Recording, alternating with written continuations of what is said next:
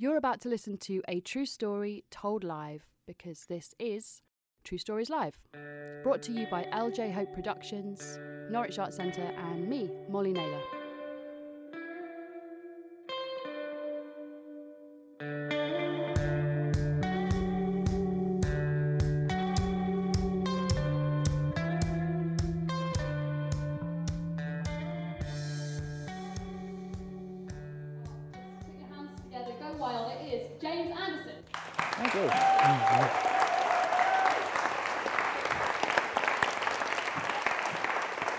Hello, and thank you. There's nowhere to hide your notes up here, I see. I- just wish there was. My little re- reminders. Uh, I wish I had a funny story to tell you, but I don't have one. If there were, you know, the two masks of drama, one's the laughy face and one's the other one. My story's much more the other one. Um, I've only spoken to her about three times and briefly, and the last time was 40 years ago, but she's been in my head quite a lot this past 10 months. So it's the 1970s Northern Ireland, and my little narrow town up about six Protestant streets and six Catholic streets, and you watch where you go. And um, my girlfriend and I are walking about the streets, and so long ago is this that she's still at grammar school. And we meet a school friend of hers, whom I'll call Sheila. And we talk. I've seen Sheila around, but never spoken to her, just seen her passing in a car or something, never spoken to her. This is the first of the three times we talk. And uh, Sheila's friendly, and she says, Why don't you come up to our house tonight? It'll just be my father, or, or rather, my boyfriend and my sister. We'll eat and talk. So I say, Yeah, we'll do that. But then we separate, and as we walk around our six little narrow streets, I think, oh, I'm not that sociable. I don't really know this person. And when we meet her again, as you would do if there's only about half a dozen streets, I say, um, got too much to do, not as much time as we thought we had. Uh, I get us out of it. And we go off and we spend the evening doing whatever sort of pointless, ordinary things we do.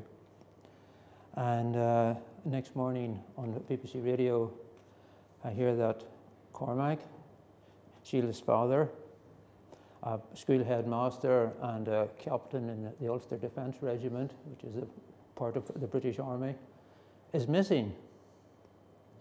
Um, he had got up from the table in the hotel to go to the toilet and hadn't come back. And Sheila's mother had got up at some point to go and try and find him and had been told that there'd been a scuffle and nobody knew what it was about. He had been abducted by the IRA. This is why I'm saying it's more this mask, and it is the, the funny mask. And um, two days later, his body is found in a field. He's been shot in the head, he's been tortured. Um, and then after that, the pictures start to be on television and in papers.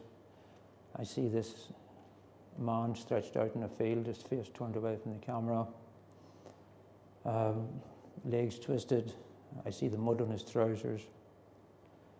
I don't see Sheila again after that, not for several years. And then one day on those narrow streets again, I meet her. This is the second time, this is the third and last time, rather, we talk. And um,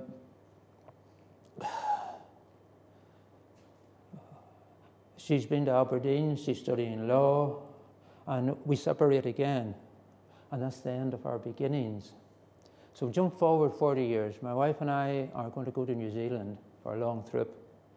And uh, for the first time in many, many years, I start to look up some of the people we might have known in Northern Ireland. And lo and behold, there's Sheila. She's a barrister. She's living in Auckland. So we fly out, we tour around North and South Island, and we're back in Auckland, and it's time to go home. And we're sitting having a coffee in a coffee shop, I remember, and I quietly, surreptitiously, almost send Sheila a message. Now, I've sent people I don't know on Facebook messages before, and sometimes you usually never hear from them, or it takes three months or something. But in this case, it's about three or four minutes. And there's Sheila back, and she said, "Oh, great! Uh, come up to the house. It'll just be my husband and my daughter We'll eat, talk. I say, great. But as we walk down the street afterwards, I start to think, it's been a long time. Don't really know this person. Uh, and I message her again and say, um, not as much time as I thought, things to do. I get us out of it. And we go off and we do the pointless, mindless, touristy things we do. And I regret it. Even as we're doing them, I regret this. So we fly home, and sometime, the, it's been about 10 months ago, sometime in the 10 months since I messaged Sheila again. And she tells me a little bit about her life, uh, taking law, moving to New Zealand, um, marrying an older man, two stepsons, her daughter, the dogs, the house, the other house on an island in the bay. I look her up on Facebook, there's photographs of nice meals, uh, arty, arty events she's gone to. She clearly has a good life, and I really want Sheila to have a good life. I want her to be putting layer upon layer of good memories on top of those, those monstrous memories. But I'm intrigued as well about, I'm intrigued about why I'm intrigued as well. Because there were other bodies and fields, there were other people, people I knew, people I had been to school with, ended up in, in ditches and blown up and shot. And I also knew some people for years who also tried to do that on others. So, I, well, I can't remember what I was going to say next. oh, shit. I, I, wa- I want this good life for Sheila anyway. And, and uh, another thing, this would be the point to say that, that I wish I had a nice conclusion to give you here, something to round this up with. So if you mentioned the story in the bar afterwards, you'd be saying, oh, his was the story about that thing, that nice, tidy theme. I don't have one. And it's not because I've forgotten it, I never had one. uh, but, um, but here's one, here's a conclusion, and it, it might even be true. I'm not, let's see. Um, normal is what you're used to, it's what you're, used to having around you.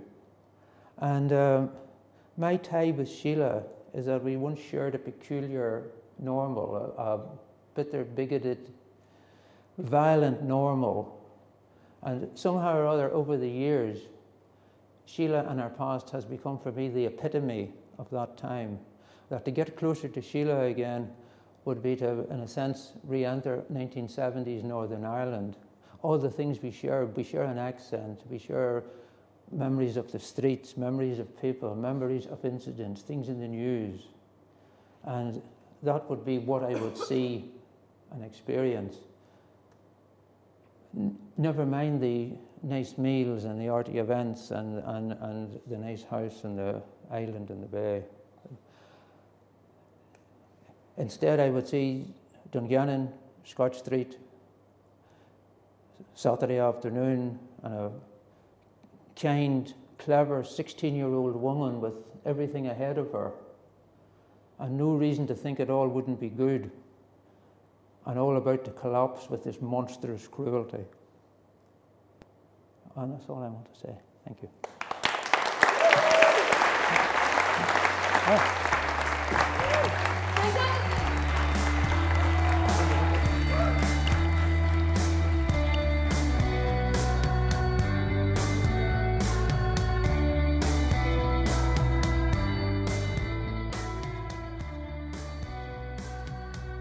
True Stories Live is a story show and story finding project brought to you by LJ Hope Productions, Norwich Arts Centre, and me, Molly Naylor.